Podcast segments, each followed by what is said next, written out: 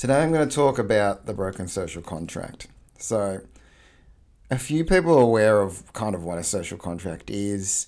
Most people don't see the way we live our lives in that context or that framing. So, today I'm going to explain what it is, why it's broken, and hopefully it'll give you some understanding as to what's going to happen going forward and maybe build more certainty around the actions that you take. I was going to flesh this out a bit more and really make it easier for people to understand, but I feel like with everything that's happening, kind of with the wars, um, or the war in Ukraine, and the fact that these guys are some of the biggest wheat producers uh, and energy producers in the world, it's going to cause some real havoc. So I've got to turn my mind to that in the coming weeks and figure out what's going to happen. In my view, we were heading for recession anyway this year, so it probably tells you some bad things are going to happen. In terms of is that going to all fall over now? I don't know. I still think there's a good chance we're going to get get a boom in the markets before the final crash comes. Anyhow, I'll leave you hanging on that one till next time. Back to the social contract. So, what is the social contract? Well, a social contract is simply an agreement between the rulers and the ruled. There've always been these agreements. Generally, they've been something along the lines of the ruler or the rulers protect, and the ruled contribute by farming or being a soldier or something. The ruled also give up certain freedoms. This is why they're ruled. Later on, I'm going to link this important point back to current day events. As things have evolved and life has become more complex, so has the social contract, and they are different depending on where you are in the world. The social contract has been in Australia you work hard, governments get to tax you, you obey the law of the land, you get to have a home paid out by retirement, then the chance to save for retirement, and if you fall short, you'll get a mega pension, but it will sustain you. Today, I'm going to try and take a different perspective and I'm going to look at the rise and fall of societies and see how the social contract is interwoven and bring it into where we are now. As I said, I think this is important because if you understand where we are in time, then it will allow you to make better decisions. The story of the rise and fall of empires basically goes something like you start with ascending. So it's new, there's lots of people and or money coming in. So you get like a frontier. You get like the Wild West. Everyone's immigrating over. So, for example, America pre 1900 or China in the 90s and the early 2000s this is the rise to power because obviously all the capital's coming and all the opportunity is there. I potentially argue that our rise was the late baby boomer generation. We had a population increase from immigration post war. Immigrants work their ass off when they get given opportunities. In other words, they create a lot of productivity. So we had that boom from the productivity but we also had the baby boom, so we had a population surge from the baby boom as well.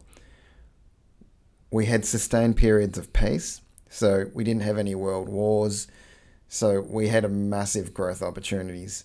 And this led to the next part, which is prospering. So when you're prospering, it's very basic. Everyone has the opportunity to have what they need shelter in the form of a home, food, health, education, probably a number of other things in there, but you get what I mean. Small business is really moving along. So the only way I can get you to understand of how that works is if you've ever watched a movie where it's kind of set in medieval times or older times and a journeyman or someone walks into a town, you can see a small bustling um, business economy going off. Like you can hear, you can hear blacksmiths, you can hear people rushing past with carrying goods over their shoulders. people setting up stalls. It's basically a thriving economy. That's what a thriving economy is a very diverse small business community. And that's worth thinking about because if you walk into any local CBD now, you don't really see that. It's an environment where the barriers to entry are very low, meaning there's no red tape, there's no government granted license which keeps the big guys bigger and keeps the little guys out. You got to remember at that time when I say we're prospering as well, we had free education and arguably more fairer work rights, whereas now obviously there's a lot more cost to education and work rights have kind of been jumbled up into in some cases they favour the worker and then in other cases they favour the employer. One would argue that a lot of this is wrapped up in red tape and actually stymies production. So basically, in the stage of prospering, we become exceedingly wealthy. Now, this is really important to understand because the next part is where things start to change. We get exceedingly wealthy and we start having the ability to be able to borrow. You know, there's a lot of capital around and people are happy to lend. The problem at this stage is that money is easy, and what actually starts happening is people are earning less than what they are spending this starts at government level. It comes in the form of printing money as a way to pay for things that we really need. For example, a disaster happens like a natural disaster or a pandemic, and it becomes acceptable because we need the money, right? It's an important thing to understand here that when governments print more money, it means the money that you hold gets devalued. So, for example, in the pandemic, the government printed 20, 30% of the money supply, right? Which means if you hold a dollar, it should decrease in value, meaning inflation should happen and the price of stuff goes up, and now you can buy less stuff with your dollar. Basically, they're robbing everyone by making them poorer because it's more acceptable because there is a disaster that they need to pay for in this stage where there's a lot more money created, a lot more easy money, the system naturally gets more corrupt. Printed money ends up in the hands of the rich. Some money will get even given to the poor, which is why they accept it, but at the end of the day, the money ends up in the hands of the rich. This is important because the rich have power and they have influence, which means the rich and the rulers start becoming friends. Sometimes they're the same people. And this starts the growing divide between the rich and the poor. The way we let this happen is just as, as, as I said before, our system mollycoddles the poor. It basically tricks the poor into thinking they're getting looked after when they're not. So, all in all, what happens at this stage is the prices of assets increase, but wages do not as I've said before, and we can see this in the house prices, is that our wages can no longer buy the same amount of assets as time goes by. And and sorry just to jump back and forth here, but going back to people getting molly molly coddled, this is all a part of the, the extra money printing, right? No one would believe it if they weren't getting a benefit. So the system works out very well because they can give money to the poor the poor can feel like they're being looked after, and obviously the poor need to spend the money, so it ends up back in the hands of the rich as well. Unfortunately, the welfare society, as we know it, cannot last if there's not enough people actually producing stuff for the government to tax to then pay for the people who need the money. And just to kind of spell this out a bit for you, we as a country are increasing the amount of money we're spending on welfare without increasing the amount of money we earn. So basically, we're spending more than what we're earning, and that's going on an increasing level as time goes by. So I want you to think about your own personal budget um, as an individual or a family. If you want to spend more than what you owe, you could probably get away with it for a while, depending on your current position you could get credit cards, You could keep getting more credit cards as time goes by to pay off those credit cards. The lie can go on for quite a while, but at some point in time, the lenders are going to stop and you're going to be unable to pay your debts. This is no different to how things work as a society or a country or, or an empire or a kingdom. So, at this stage of the rise and fall of societies, people start realizing they're getting screwed on and they don't find it very easy to articulate it because they're being put in the dark a lot of the time. So you get things like populism that arise. You get these politicians that pick one side or another because they know they're going to curry the favor of the people. Unfortunately, what happens is that this populism is basically backed by people of influence. So at the end of the day, the people aren't getting looked after, and they start figuring that out. And basically, you see that rise as people getting as people are getting angrier. So you can see that recently through you know ScoMo going on holidays when the fires weren't that bad, and then they got bad after he left.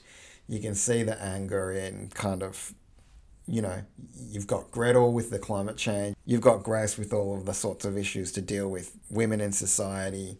I believe that this is all kind of linked in terms of people are getting angrier because they're collectively getting screwed on by the rich. So, what happens in this phase is the existing regimes try to hold on to authority. So, they basically become more authoritarian. We can now see in the world, it doesn't matter what side of politics you're on if you have power, you're becoming more authoritarian.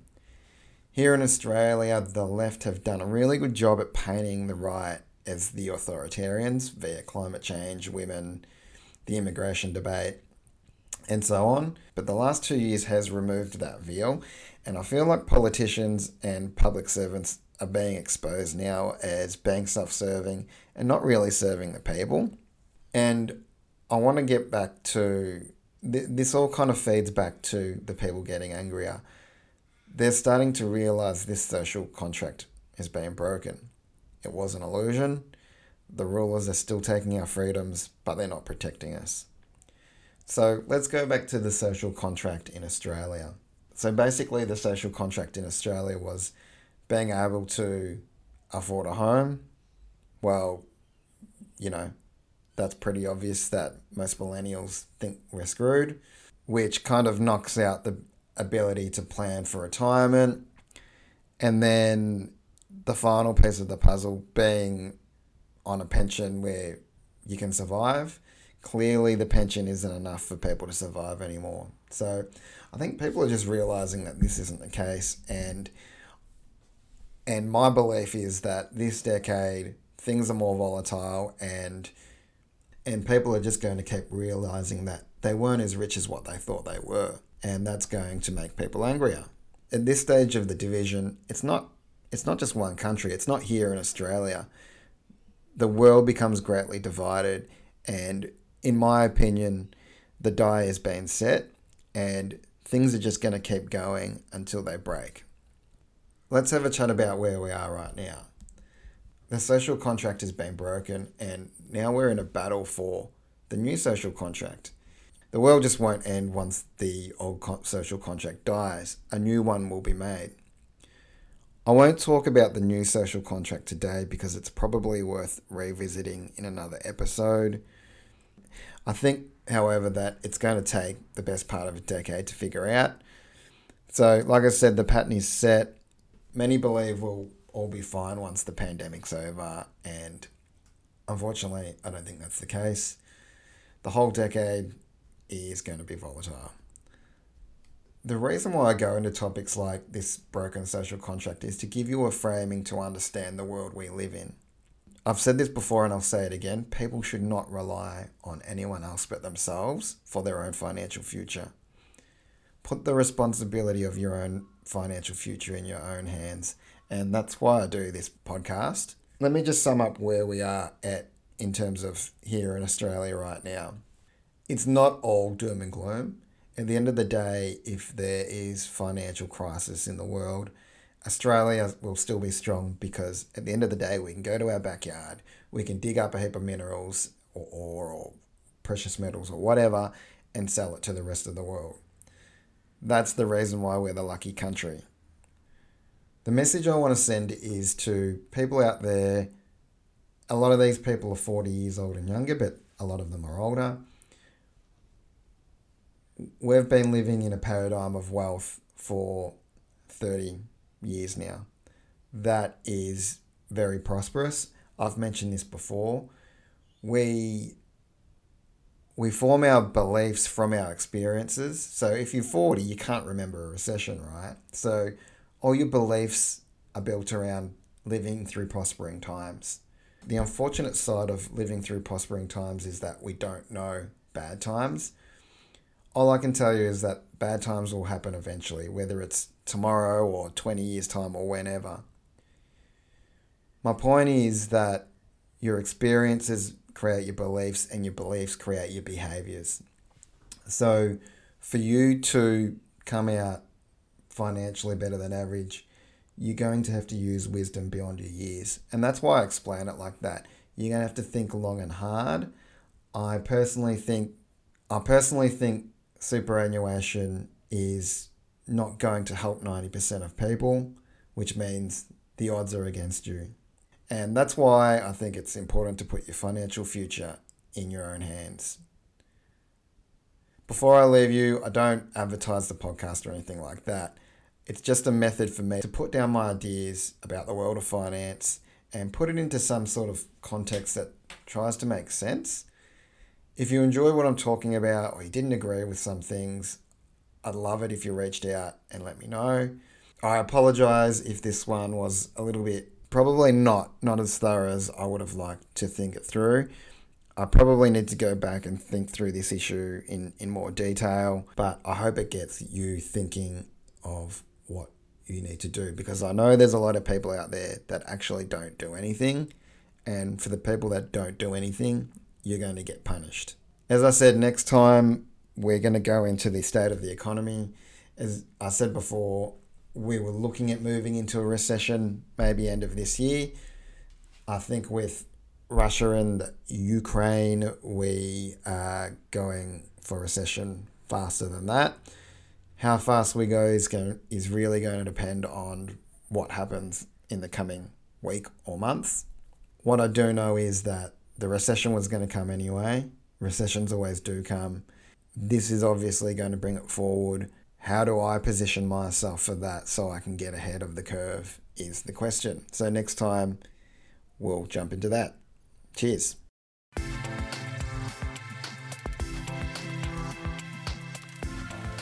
Thanks for listening to the My Personal Economy podcast. I hope you've got some nuggets of wisdom you can use from today's episode. My goal with this podcast is to help people understand their finance a little bit better. So if you have any questions I can address, please get in contact. You can find me by searching Will Bell Mortgage Broker on Google or Facebook. Thanks for stopping by.